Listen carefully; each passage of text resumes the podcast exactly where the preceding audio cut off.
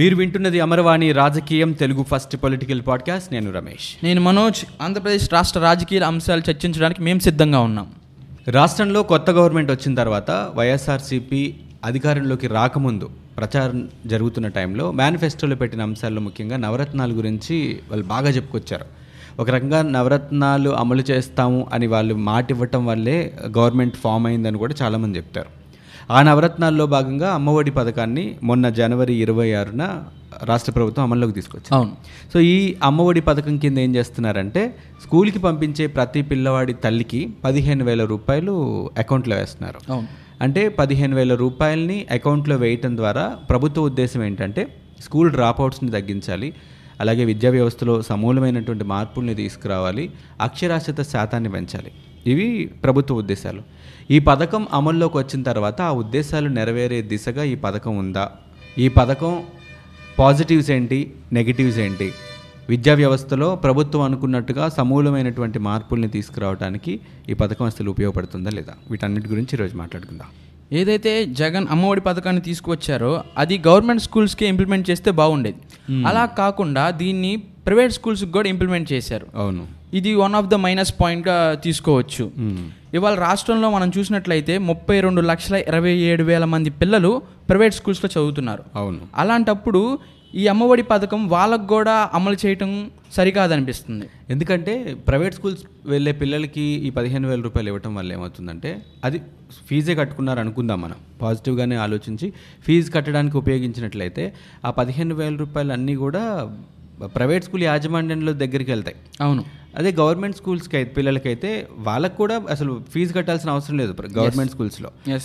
వాళ్ళు ఏంటంటే వాళ్ళ ఆర్థిక అవసరాలకో లేకపోతే పిల్లలకి ఇంకేదైనా అవసరాలు ఉంటే వాటికో వాడే అవకాశం ఉంది. అవును. కానీ ప్రైవేట్ స్కూల్స్కి ఇవ్వటం అనేది అసలు చాలామంది అసలు ఆహ్వానించలేదు. ఎప్పుడైతే ప్రైవేట్ స్కూల్కి కూడా ఇస్తా ఒకనొక టైంలో ఓన్లీ గవర్నమెంట్ స్కూల్స్ అని చెప్పారు. అవును. ఆ తర్వాత మళ్ళీ ఏమనుకున్నారో తెలీదు. అంటే ఓట్ బ్యాంక్ ఎక్కడ చీలిపోతుంది అనుకున్నారేమో తెలియదు గవర్నమెంట్ స్కూల్స్తో పాటు ప్రైవేట్ స్కూల్కి కూడా ఇస్తామని చెప్పి అనౌన్స్ చేశారు. ఇప్పుడు ఆరు వేల నాలుగు వందల యాభై కోట్ల రూపాయలని ఖర్చు పెట్టారంటే అంత మొత్తం ఏంటంటే ప్రైవేట్ స్కూల్స్ని కూడా ఇంక్లూడ్ చేయటం వల్ల. ఎస్ ప్రైవేట్ స్కూల్స్ని ఇంక్లూడ్ చేసి ఉండకపోతే అంత ఖర్చు అయ్యేది కాదు. ఆ డబ్బు నువ్వన్నట్టు ప్రైవేట్ స్కూల్ పిల్లలు వెళ్ళే పిల్లలకి కాకుండా గవర్నమెంట్ స్కూల్స్ని బాగు చేయడానికి ఉపయోగిస్తే బాగుండేదేమో మన ఇప్పుడు చాలా వరకు గవర్నమెంట్ స్కూల్స్లో కనీస అవసరాలు లేవు. ఒక మరుగుదొడ్ల విషయమే కానీ తర్వాత బ్లాక్ బోర్డ్సే కానీ బెంచెస్ కానీ కనీసం స్కూల్కి ఏమైతే కావాలో బేసిక్. నీడ్స్ ఏం లేవు. అలాంటప్పుడు ముందు ఇవే అయితే బేసిక్ నీడ్స్ ఉన్నాయో అవి తీర్చి ఏమేం కావాలో పిల్లలకి కానీ స్టాఫ్కి కానీ అవి అమలు చేశాక అప్పుడు ఈ పథకాన్ని ఇంప్లిమెంట్ చేసినట్టయితే ఇంకా బాగుండేది. మనం చాలా స్కూల్స్లో సరిపడా ఫ్యాకల్టీ లేరు. అవును. మొట్టమొదటి విషయం అది కదా స్కూల్కి కావాల్సింది. పిల్లలకి పాఠాలు చెప్పే వాళ్ళే ఎక్కువ మంది లేరు. అది లేకపోతే ఇంకా నువ్వు ఎన్ని అవసరాలను తీర్చినా కూడా అది పిల్లలకి పాఠాలు చెప్పే వాళ్ళు లేకపోతే అసలు ఫుల్ఫిల్ అవ్వదు. పాఠాలు చెప్పే వాళ్ళే లేకపోతే అసలు ఇంపాసిబుల్ అలాంటి రిక్వైర్మెంట్స్ చాలా ఉన్నాయి. స్టాఫ్ని రిక్రూట్ చేయాలి. కనీస అవసరాలు బిల్డింగ్స్ కావాలి. పాత పాత బిల్డింగ్స్ ఉన్నాయి చాలా చోట్ల. అవి ఎప్పుడు కూలిపోతాయో తెలియని పరిస్థితి కూడా ఉంది. అండ్ గవర్నమెంట్ పోయిన బడ్జెట్ని కనుక మనం క్యాలిక్యులేట్ చేస్తే ఎడ్యుకేషన్ సిస్టమ్ మీద పెట్టే రూపాయలన్నిటిని క్యాలిక్యులేట్ చేస్తే ఒక్క స్టూడెంట్కి ఏపీ గవర్నమెంట్లో డెబ్బై ఐదు వేల రూపాయలని ఖర్చు పెడుతోంది. అవును. అన్ని. ఫీజులు కానీ మిడ్ డే మీల్స్ కానీ పుస్తకాలు కానీ ఏదైనా కానీ ఒక్క విద్యార్థికి గవర్నమెంట్ స్కూల్స్లో చదువుకునే విద్యార్థికి డెబ్బై ఐదు వేల రూపాయలు ఖర్చు పెడుతుంది. అయినా సరే పరిస్థితి చాలా దారుణంగా ఉంది. కనీస అవసరాలు లేని స్కూల్స్ టాయిలెట్స్ లేని స్కూల్స్ చాలా ఉన్నాయి. అవన్నీ మెరుగుపరచాల్సిన అవసరం ఉంది. అంటే అది మెరుగుపరచాల్సిన అవసరం ఉందని ప్రభుత్వానికి కూడా తెలుసు. ఎందుకంటే వాళ్ళు నాడు నేడు అని ఒక కార్యక్రమాన్ని తీసుకొచ్చారు. ఆ కార్యక్రమాన్ని తీసుకొచ్చారంటేనే ప్రభుత్వ పాఠశాలలో పరిస్థితి చాలా దారుణంగా ఉంది. ఇప్పుడున్న పరిస్థితిని మేము మార్చి చూపిస్తాం తర్వాత నేడు అనేటువంటి ఒక కార్యక్రమం ద్వారానే. ఇప్పుడు ఎలా ఉంది తర్వాత ఎలా ఉంటుంది అనేది ఆ- పథకం కూడా రన్ అవుతుంది. ముందు అవన్నీ తీర్చేసిన తర్వాత ఈ ఆర్థికంగా వెసులుబాటు కలిగించడం అనేటువంటి అమ్మఒడి పథకాన్ని తీసుకొచ్చుంటే బాగుండేది. అండ్ ఇక్కడ ప్రధానంగా మనం మాట్లాడుకోవాల్సిన విషయం ఏంటంటే అసలు స్కూల్ డ్రాప్అవుట్స్ ఎందుకు తగ్గుతారు అనేటువంటిది మాట్లాడితే మనకు ఒక సర్వే ఉంది. చైల్డ్ రైట్స్ అండ్ వ్యూస్ అని చెప్పి ఒక సర్వే ఇండియాలో ఆల్ ఓవర్ ఇండియా చేసే సర్వే అనమాట ఓకే. వీళ్ళు ఇచ్చిన రిజల్ట్స్ ప్రకారం school drop outs twenty two percent ఎందుకు అవుతారంటే స్కూల్స్ దూరంగా ఉండటం అలాగే స్కూల్స్లో టాయిలెట్స్ లేకపోవటం. ఎస్ ఇప్పుడు విలేజెస్ ఉంటాయి. ఇప్పుడు సిక్స్త్ క్లాస్ వరకు ప్రతి విలేజ్కి ఒక స్కూల్ ఉంటుంది. బట్ హై స్కూల్ మాత్రం ఒక పది పదిహేను విలేజెస్కి మండలంకి ఒకటో మండలానికి రెండో ఉంటాయి. సో ఇప్పుడు గ్రామాల నుంచి నడుచుకుంటూనో సైకిల్స్ మీద ఆటోల మీద వెళ్ళాల్సిన పరిస్థితి. గవర్నమెంట్ స్కూల్స్కి వెళ్ళాలంటే. కానీ ప్రైవేట్ స్కూల్స్లో అలా లేదు పరిస్థితి. ఇంటి ముందుకు వ్యానో ఆటోనో వస్తుంది వాళ్ళే తీసుకెళ్తారు. సో గవర్నమెంట్ స్కూల్స్లో డ్రాప్ అవుట్స్ పెరగడానికి రీజన్ దూరంగా ఉండటం. సో అప్పుడు ఏం చేయాలి? అయితే వీలైతే అక్కడ స్ట్రెంత్ ఎక్కువ ఉన్నారు పిల్లలు అంటే పాఠశాలలు పెట్టాలి కొత్తగా. లేదంటే ఒక పది పదిహేను మందే వస్తున్నారు ఈ స్కూల్కి అంత దూరం నుంచి అని అనిపిస్తే వాళ్ళ వరకు ట్రాన్స్పోర్టేషన్ పెట్టగలగాలి. ఈరోజు గవర్నమెంట్ స్కూల్స్కి ట్రాన్స్పోర్టేషన్ ఉన్న స్కూల్ మన రాష్ట్రంలో ఒక్కటి కూడా లేదు. అది గవర్నమెంట్ అన్న కానీ స్వచ్ఛంద సంస్థలు ఇస్తుంది కానీ పిల్లలు మాట్లాడుకునే లేదు కానీ ఒక్కటి లేదు. ప్రైవేట్గా ఏదైనా దూరం ఉంటే బస్సులు ఎక్కి వెళ్ళటమో ఆటోలు ఎక్కి వెళ్ళటమో పిల్లలు వాళ్ళ ఖర్చులను భరాయించుకొని వెళ్ళటమో జరుగుతుంది తప్ప ప్రభుత్వం భరాయించట్లేదు ఆ డ్రాప్ అవుట్స్ని ఇరవై రెండు శాతం డ్రాప్ అవుట్స్ ఓన్లీ దూరం ఎక్కువ ఉండటం వల్లే జరుగుతోందని స్టడీస్ చెప్తున్నాయి కాబట్టి నువ్వు ట్రాన్స్పోర్ట్ ఫెసిలిటీ కూడా కలిగించే ప్రయత్నం చేస్తే బాగుండేది. అండ్ మొన్న ఇచ్చినటువంటి ఒక జీవోలో చెప్పారనమాట దూరంగా ఉంటే మేము ట్రాన్స్పోర్టేషన్ కూడా కలిగిస్తాము అని చెప్పారు. రీసెంట్గా చెప్పారు. అది మరి ఎప్పుడు అమల్లోకి వస్తుందో తెలియదు అండ్ దీంతో పాటు టాయిలెట్స్ విషయం కూడా మనం మెన్షన్ చేయాలి. చాలా స్కూల్స్లో టాయిలెట్స్ ఉండవు. అమ్మాయిలైనా అబ్బాయిలైనా టాయిలెట్స్ యూస్ చేసుకోవడం అనేది మినిమం నీడ్ కదా. కనీస అవసరం అది. అండ్ ఈ మధ్య వాటర్ బిల్ అనే ఒక concept all over the world బాగా ఫేమస్ అయింది మన ఇండియా వైడ్గా. కేరళలో స్టార్ట్ చేశారు కాన్సెప్ట్ ఏదో బాగుందని చెప్పి సోషల్ మీడియా పుణ్యమా అని చెప్పి అన్ని స్కూల్స్ ఇంప్లిమెంట్ చేస్తున్నారు. రోజుకో ఒక మూడు బెల్లులు ఎక్స్ట్రా కొడుతున్నారు ఆ టైంలో పిల్లలు తెచ్చుకున్న బాటిల్స్ నుంచి వాటర్ తాగుతున్నారు. అవును. మరి అప్పుడు వాష్రూమ్ వస్తుంది వాళ్ళు వెళ్ళాలి టాయిలెట్కి వెళ్ళాలి. సరిపడా టాయిలెట్స్ లేకపోవడం కూడా ఒకటి. టాయిలెట్స్ విషయం మాట్లాడితే గవర్నమెంట్ స్కూల్స్లోనే కాదు మనోజ్ ఈవెన్ ప్రైవేట్ స్కూల్స్లో కూడా చాలా స్కూల్స్లో ఇప్పుడు ఈ కనీస అవసరాలు అని ఏవైతే చెప్పుకున్నామో అవేమీ లేవు. అవును. మామూలుగా అయితే ప్రైవేట్ స్కూల్స్ ఎప్పుడైతే గవర్నమెంట్ రికగ్నిషన్కి అప్లై చేసుకుంటాయో వాళ్ళు ఇవన్నీ ప్రొవైడ్ చేయాలి. నలభై మందికి ఒక టాయిలెట్ ఉండాలి. వచ్చే ఇన్కంలో ఫిఫ్టీ పర్సెంట్ ఫీజుల్ని ఓన్లీ స్టాఫ్కి శాలరీ రూపంలో చెల్లించాలి. మనకి పార్కింగ్ ప్లేస్ ఉండాలి ప్లే గ్రౌండ్ ఉండాలి ల్యాబ్స్ ఉండాలి సరిపడా బుక్స్ ఉండాలి మంచి ప్రొఫిషియంట్ టీచర్స్ని పెట్టుకోవాలి. ఇవన్నీ ఉంటేనే అది ప్రభుత్వ గుర్తింపు పొందిన సంస్థగా వాళ్ళు అనౌన్స్ చేస్తారు. అవును. ఈరోజు ఎన్ని స్కూల్స్లో ఫెసిలిటీస్ ఉన్నాయి? చాలా స్కూల్స్ అపార్ట్మెంట్స్లో పెట్టేస్తున్నారు. అవును. పెద్ద పెద్ద కార్పొరేట్ స్కూల్సే అపార్ట్మెంట్స్లో ఉంటున్నాయి. ప్లే గ్రౌండ్కి ఇంకెక్కడో కిలోమీటర్ దూరంకి వ్యాన్లు ఎక్కించి తీసుకెళ్ళి ఒక పొలాల మధ్యలో ఆడిస్తారు. ప్లే గ్రౌండ్ అది కూడా నామ్స్ ప్రకారం చూపించాలి కాబట్టి. అలాంటి పరిస్థితి ఉంది ఇప్పుడు స్టేట్లో చాలా స్కూల్స్లో ప్రైవేట్ స్కూల్స్లో కూడా. అలాంటి స్కూల్స్కి మళ్ళీ నువ్వు అమ్మఒడి పథకం ఇచ్చి నువ్వు ఎంకరేజ్ చేసినట్టే కదా. అదొకటి పెద్ద డ్రాబ్యాక్ ఈ అమ్మఒడి స్కీమ్ ద్వారా. ఇంకో మైనస్ పాయింట్ ఏంటంటే గవర్నమెంట్ స్కూల్స్కి ప్రైవేట్ స్కూల్స్కి అమ్మఒడి పథకం ఒకేలాగా ఇంప్లిమెంట్ అయింది. ఆ ఇంప్లిమెంట్ అయినప్పుడు గవర్నమెంట్ స్కూల్లో చదివే పిల్లలకి ఏమో పద్నాలుగు వేలు అని వచ్చి ప్రైవేట్ స్కూల్స్లో చదివే పిల్లలకి ఏమో పదిహేను వేలు అని వెయ్యి. రూపాయలు తిరిగి ఆ వెయ్యి? రూపాయలు ఏదైతే జగన్ అన్నారో మీ స్కూల్ని డెవలప్ చేసుకోవడానికి మీరే ఫండ్స్ ఇస్తున్నారు. పేరెంట్స్ని స్వచ్ఛందంగా ఆ వెయ్యి రూపాయలు ఇవ్వండి. ముందు- ముందు చూపుగా మేము మీ దగ్గర తీసుకున్న ఆ వెయ్యి రూపాయలతో స్కూల్ని మీ వంతు బాధ్యతగా డెవలప్ చేస్తామని చెప్పేసి పెట్టారు. అలాంటప్పుడు ఏమన్నారంటే మనోజ్ క్యాజువల్గా చెప్పినట్టు చెప్పారు ఆయన. జనవరి ట్వంటీ సిక్స్త్ అనౌన్స్ చేసినప్పుడు మేనమామకి ఇస్తున్నట్టుగా అనుకొని తిరిగి వెయ్యి రూపాయలు ఇస్తే పాఠశాలను డెవలప్ చేయడానికి మేము వాడుకుంటామని అన్నారు. కానీ తర్వాత జీవో వచ్చింది ఏకంగా. గవర్నమెంట్ స్కూల్స్లో పిల్లలు పదిహేను వేలు ఎవరికైతే పిల్లలకి వచ్చాయో వాళ్ళ దగ్గర నుంచి తిరిగి వెయ్యి రూపాయలు తీసుకోండి అనే జీవో వచ్చింది.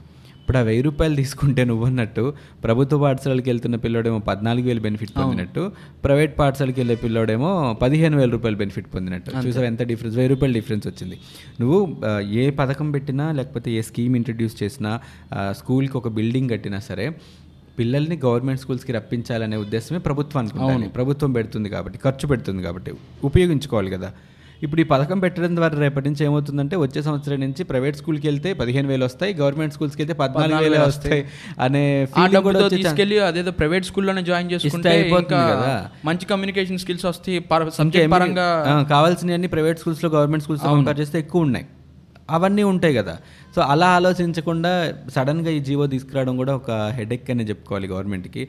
అండ్ ఒకవేళ వెయ్యి రూపాయలు పిల్లల దగ్గర నుంచి మళ్ళీ వెనక్కి తీసుకోవాలి అనే ఉద్దేశం ప్రభుత్వానికి ఉంటే వాళ్ళు ఏం చేయాలంటే ముందే వెయ్యి రూపాయలు మినహాయించుకొని అందరికీ పద్నాలుగు వేలే ఇవ్వాలి. అవును. ప్రైవేట్ స్కూల్స్ పిల్లలకి కూడా పద్నాలుగు వేలే ఇవ్వాలి. లేదంటే ఈ డిఫరెన్స్ ప్రైవేట్ స్కూల్స్ వాళ్ళకి పద్నాలుగు వేలు వేసి పదిహేను వేల రూపాయలు గవర్నమెంట్ పిల్లలకి వెయ్యొచ్చు. ఎందుకంటే గవర్నమెంట్ స్కూల్స్కి వెళ్తున్నారు ఇప్పుడు డిస్టెన్స్ విషయంలో కానీ కొంచెం ప్రాబ్లం వాళ్ళకు ఉంటుంది కాబట్టి గవర్నమెంట్ స్కూల్స్ పిల్లలకే ఇవ్వచ్చు.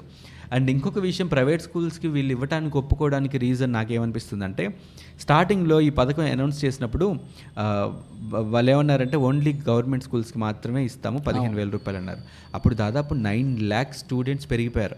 గవర్నమెంట్ స్కూల్స్లో మన మామూలుగా మనకి మీడియా చాలా వరకు రిపోర్ట్స్ స్కూల్స్లో అడ్మిషన్స్ క్లోజ్ అయిపోయినాయి. అని బోర్డ్స్ కూడా పెట్టారు అవును. మా స్కూల్లో ఇంకా మేము తీసుకోవట్లేదు రికమెండేషన్ లెటర్స్ కూడా తీసుకురావద్దు చేర్చుకునే పొజిషన్ లేదు అని చెప్పి చెప్పారు.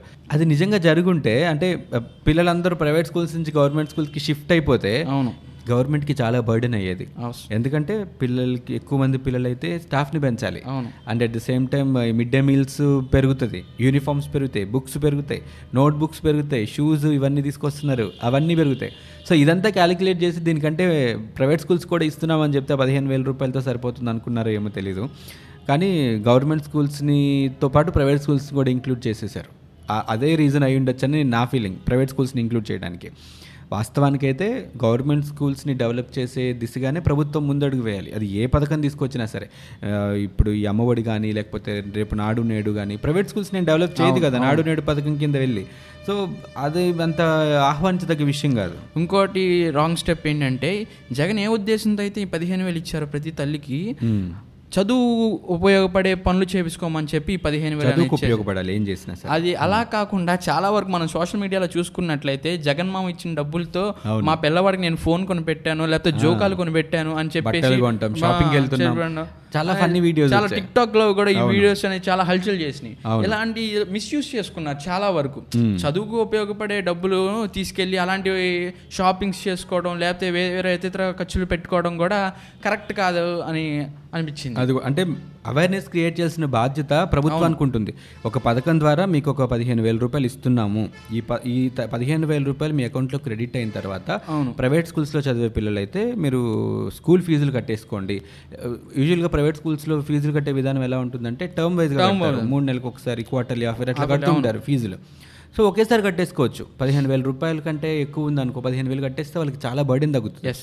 మీరు ఫీజులు కట్టించుకోండానో లేకపోతే పుస్తకాలు కొనుక్కోండానో పిల్లలకు ఉపయోగపడే ఇంకేమన్నా కొనుక్కోమనో మీరు ముందు అవేర్నెస్ క్రియేట్ చేసి ఉంటే బాగుండేది. పదిహేను వేల రూపాయలు ఇస్తున్నామనే చెప్పారు తప్ప పదిహేను వేల రూపాయలు మీరు దేనికి వాడాలి అనేది ఏ ప్రభుత్వ అధికారి చెప్పలేదు ప్రభుత్వం కూడా ఏ ప్రకటనలోనూ చెప్పలేదు. చెప్పలేదు. పదిహేను వేలు ఇస్తున్నాం పదిహేను వేలు ఇస్తున్నాం ఇదే మాట చెప్పారు. ఆ పదిహేను వేల రూపాయలు ఆ తల్లి అకౌంట్లో పడిన తర్వాత ఆ తల్లి ఏం చేయాలి? అది చెప్పాలి. ఆ పదిహేను వేల రూపాయలని నెక్స్ట్ అకాడమిక్ ఇయర్కి ఎందుకంటే జనవరి వచ్చేసింది. ఇప్పటికే ఫీజులు కట్టేసి ఉంటారు జనవరి ఎండింగ్కి ఇచ్చారు వాళ్ళు. ఆల్మోస్ట్ ఇంకొక ఎంత two three months academic year close అయిపోతుంది. సో నెక్స్ట్ అకాడమిక్ ఇయర్కి మీరు డబ్బులు దాయండి. అవును. లేకపోతే ప్రైవేట్ స్కూల్స్కి కరెక్ట్గా యూటిలైజ్ చేసుకోవాలంటే ఓన్లీ ఫీజు కట్టడానికి యూటిలైజ్ చేయాలంటే. ఆ అమౌంట్ ప్రైవేట్ స్కూల్ మేనేజ్మెంట్కి ఇచ్చి పిల్లోడి ఫీజు ఇప్పుడు ఫీజు రియంబర్స్మెంట్ ఎలా ఇస్తారు? మినహాయించుకొని range మిగతా డబ్బు తల్లి అకౌంట్లో కూడా ఒకవేళ పదిహేను వేల కంటే ఎక్కువ ఫీజు అనుకో పదిహేను వేల రూపాయలు మినాయించుకొని మిగతా డబ్బు పేరెంట్ దగ్గర కలెక్ట్ చేయడం. పదిహేను వేల కంటే తక్కువ అయితే ఆ డబ్బులు తొమ్మిది వేలు వాళ్ళు పదివేలు మినహాయించుకొని మిగతా డబ్బు పేరెంట్కి ఇచ్చేయటం. ఇలాంటి కాన్సెప్ట్ అయినా బాగుండేది. కోర్స్ అంటే కొంచెం జాగ్రత్తలు పడాలి. అలా- అలాంటిది ఒకటి తీసుకొచ్చినా కొన్ని జాగ్రత్తలు తీసుకోవాలి. అదంతా చేయలేదు. అసలు అవేర్నెస్ క్రియేట్ చేయలేదు. వీళ్ళేమో నువ్వన్నట్టు చీరలు కొనుక్కోవడానికి పిల్లలకి బట్టలు కొనడానికి బంగారం కొనడానికి వీటన్నిటికి వాడే ఫోన్లు కొనటం వీటన్నిటికి వాడేశారు. అదొకటి కొంచెం అంటే అలా కాకుండా ఉండాల్సింది. వాళ్ళు ఇంత ఖర్చు మన రాష్ట్రం ఆర్థిక పరిస్థితి బాగోలేదని చెప్తున్నారు పక్కన. రాజధాని డెవలప్ చేయడానికి ఆరు వేల నాలుగు వందల యాభై కోట్లు దీని పథకం మీద ఖర్చు చేశారంటే కొంచెం ఉపయోగపడేటట్టు అందరికీ ఒక అవేర్నెస్ తీసుకురాని షార్ట్ ఫిల్మ్స్ అలాంటివి తీసి టీవీస్లో కానీ యూట్యూబ్స్లో కానీ మీ పిల్లలకి మీరు ఇచ్చే డబ్బులు దీనికి దీనికి ఉపయోగించుకోండి. ఉపయోగించండి అని చెప్పుంటే బాగుండేది. కానీ అవగాహన కల్పించే ప్రయత్నం ప్రభుత్వం ఎందుకు చేయలేదు. అట్లీస్ట్ నెక్స్ట్ టైం ఇది నెక్స్ట్ అకాడమిక్ ఇయర్కి ఇది ఇంప్లిమెంట్ చేసినప్పుడు అప్పుడైనా సరే అవగాహన కల్పించాలి. దీన్ని పర్ఫెక్ట్గా ఏ పనికి ఉపయోగిస్తే ఇచ్చిన ఉద్దేశం నెరవేరుతుంది అనేది కూడా చూడాలి. ఇప్పుడు డ్రాప్ అవుట్స్ని ఐడెంటిఫై చేసి ఆ డ్రాప్ అవుట్స్కి పదిహేను వేలు వెళ్తున్నాయా లేదా? ఈ పదిహేను వేలు ఆ డ్రాప్ అవుట్స్ స్కూల్ ఫీజులు కట్టడానికి ఉపయోగిస్తున్నారా లేదా అనేది కూడా స్కూల్కి ఆ పనిని అప్ప అప్పచెప్పచ్చు ప్రభుత్వం. మీ స్కూల్ పరిధిలో ఎంతమంది డ్రాప్ అవుట్స్ ఉన్నారు? వాళ్ళు దీనికి ఉపయోగిస్తున్నారా లేదా? ఈ పథకం వచ్చిన తర్వాత కూడా వాళ్ళు అలాగే ఉన్నారా. ఇది కూడా ఆలోచించాలి.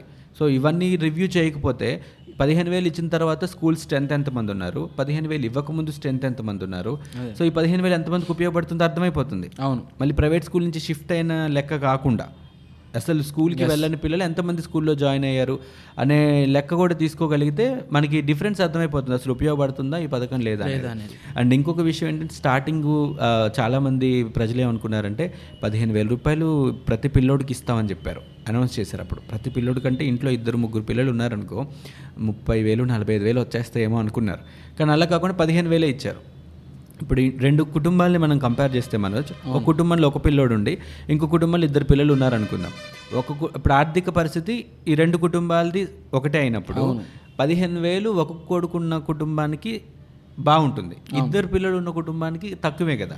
అక్కడే నువ్వు జస్టిస్ చేయట్లేదు. కొంచెం డిఫరెన్స్ చూపించినట్టు అవుతుంది. అంటే ఇద్దరు పిల్లలు ఉంటే ఇంట్లో ఆ ఇంట్లో ఒక కొడుకు వెళ్తే సరిపోతుందా స్కూల్కి ఒక కొడుకు బాగా చదువుకుంటే సరిపోతుందా అనే పాయింట్ కూడా రైజ్ అయ్యే అవకాశాలు ఉన్నాయి ఇక్కడ ఇంకోటి కూడా ఈ ఏదైతే నలభై రెండు లక్షల మంది పిల్లలకి ఈ పథకాన్ని ఇంప్లిమెంట్ చేశారు ఈ సంఖ్య అనేది ఇంకా పెరుగుండేది. కాకపోతే గవర్నమెంట్ కొంచెం ఇక్కడ తెలివి ప్రదర్శించి. కొన్ని కండిషన్స్. పెట్టింది. ఏదైతే వైట్ రేషన్ కార్డ్ మ్యాండేటరీ అని చేసింది అలాగే ఇంటి స్థలం రెండు వందల గజాల లోపు ఉండాలని చెప్పేసింది Current ఆదాయ పన్ను రెండు లక్షల rules తెచ్చారు. అవును. అలా పెట్టి కొంచెం కట్ డౌన్ చేశారు ఎక్కడికి. లేకపోతే ఈ సంఖ్య అనేది ఇంకా రెండు మూడు రెట్లు పెరిగే ఛాన్స్ కూడా ఉండేది. పెరిగేది. ఇంకా అప్పుడు ఇంకా. రెవెన్యూ కూడా బడ్జెట్ కూడా ఇంకా పెరిగేది. వీళ్ళు ఏం చేశారంటే ముందు బడ్జెట్ అనౌన్స్ చేసేసారు. అనౌన్స్ చేసిన అమ్మఒడికి. ఇన్ని ఇన్ని కోట్లు అని చెప్పి అనౌన్స్ చేశారు. ఆరున్నర వేల కోట్లు ఎంత అనౌన్స్ చేశారు. అంత కోట్ల రూపాయలని ఏ కండిషన్స్ పెడితే అంత అమౌంట్ సరిపోతుంది అనే ఉద్దేశంతో ఆ కండిషన్స్ అన్ని పెట్టినట్టు అనిపించింది.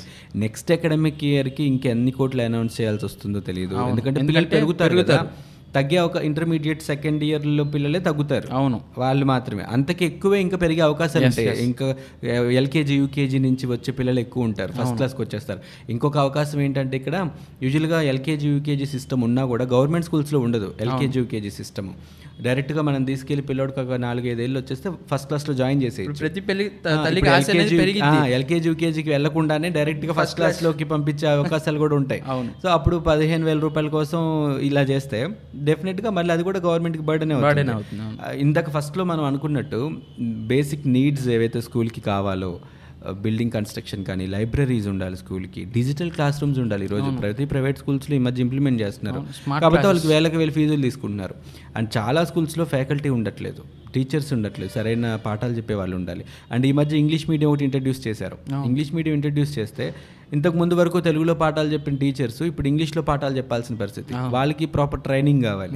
చెప్పలేకపోతే పిల్లలు పాడైపోతారు. అటు ఇంగ్లీషు రాక ఇటు తెలుగు చదవక రెండు అర్థం కాని పరిస్థితి ఇంగ్లీష్ మీడియంతో పాటు ఐఐటి ఫౌండేషన్ అనే కోర్సులు కూడా స్టార్ట్ చేశారు గవర్నమెంట్ స్కూల్స్లో. అలాంటప్పుడు ఇంకా హైక్ ఫ్యాకల్టీ కావాలి. అంటే ఐఐటి రేంజ్ సిలబస్ చెప్పే ఫ్యాకల్టీని గవర్నమెంట్ స్కూల్స్లో తీసుకొచ్చి వాళ్ళకి ఉద్యోగ అవకాశాలు ఇవ్వాలి వాళ్ళతో ట్రైన్ అప్ చేయాలి స్టూడెంట్స్కి. ఇప్పుడు ఇప్పుడు టీచింగ్ ప్యాటర్న్ ఎలా మారాలంటే మనోజ్ ఇప్పుడు ఉన్నటువంటి సిచ్యువేషన్కి ఎలాంటి నీడ్స్ కావాలి? పిల్లలు ఏం చదువుకుంటే ట్రైన్ అవుతారు? ఇప్పుడు స్కూల్స్లో ఐఐటి ఉంది. ఎయిత్ సెవెంత్ పిల్లలకి ఐఐటి ఉంది. అది గవర్నమెంట్ స్కూల్స్లో కూడా తీసుకురాగలగాలి. అంతే. అది తీసుకురాలేకపోతే ఇప్పుడు ఉన్నటువంటి కాంపిటేటివ్ ప్రపంచంలో పిల్లలు ఉండలేరు. ఎందుకంటే ఒక టెన్త్ కంప్లీట్ అయిపోయినాక ఒక స్టూడెంట్ ఆలోచన ఎలా ఉండిద్ది అంటే నేను ఐఐటికి వెళ్ళాలి లేకపోతే మంచి యూనివర్సిటీలో సీట్ కొట్టాలి ఎంసెట్లో మంచి ర్యాంక్ రావాలి అనే థాట్తో ఉంటారు. ఆ థాట్తో ఉన్నప్పుడు టెన్త్ క్లాస్ నుంచి మనం బేసిక్ ఫౌండేషన్ లేకపోతే కనుక వాళ్ళు ప్లస్ టూకి వచ్చేసరికల్లా టెన్త్ నుంచి కాదు మన చిన్నప్పటి నుంచి ఇప్పుడు ఇప్పుడు ఉన్నటువంటి సిచ్యువేషన్లో ఏం చదువుకుంటే జాబ్లు వస్తాయి ఏ ఓరియంటేషన్ ఉంటే జాబ్లు వస్తాయి ఇవన్నీ ఉండాలి. ఇప్పుడు నువ్వు ఒక క్లాతింగ్ ఇండస్ట్రీ ఇక్కడ పెడుతున్నావు అబ్బా. గ్రాడ్యుయేషన్ వరకు ఆ క్లాతింగ్ ఇండస్ట్రీకి సంబంధించి నువ్వు ఒక్క పాఠం కూడా చదువుకోకపోతే అంతే. నువ్వు గ్రాడ్యుయేట్ అయిన తర్వాత ఇంకేవో కోర్సుల కోసం ఇన్స్టిట్యూట్ల చుట్టూ తిరగాలి. మన చుట్టుపక్కల ఏరియాస్లో ఏ ఇండస్ట్రీ వస్తే ఆ ఇండస్ట్రీ తాలూకు నాలెడ్జ్ ఆ పిల్లలకి స్కూల్ లెవెల్ నుంచే ఇవ్వగలిగితే మనం హ్యూమన్ రిసోర్సెస్ కోసం కానీ ఇండస్ట్రీస్ కోసం కానీ ఎక్కడికి వెతుకోవాల్సిన అవసరం ఉండదు. సో అమ్మఒడి పథకం విద్యా వ్యవస్థలో మార్పులు తీసుకొస్తుందో లేదో తెలియదు కానీ అట్లీస్ట్ డ్రాప్ అవుట్స్ని తగ్గించి నెంబర్ పెంచి లిటరసీ రేట్ పెంచితే చాలేమో అనిపిస్తుంది. సో నెక్స్ట్ అకాడమిక్ ఇయర్ నుంచి అన్నా ఇప్పుడు మనం చెప్పుకున్న ఈ ఫ్లాస్ అన్ని కరెక్ట్ చేయగలిగి నన్ను అడిగితే అసలు ప్రైవేట్ స్కూల్స్ని ఈ లిస్ట్ నుంచి పక్కకి తప్పించి చేయగలిగితే ఇంకా బర్డెన్ తగ్గుతుంది ఆ డబ్బుని కూడా ఇంకొంచెం పెంచి. పెంచి ఆ డబ్బుని గవర్నమెంట్ స్కూల్స్ని ఇంప్రూవ్ చేయడానికి వాడితే బాగుంటుంది. So hope for the best so Ammavodi పథకం ఎలా ఉందో మీ ముందు ప్రజెంట్ చేసాం ఇంకొక పొలిటికల్ ఇష్యూతో మళ్ళీ మీ ముందుకు వస్తుంది అమరవాణి రాజకీయం. అంతవరకు సెలవు. నమస్తే.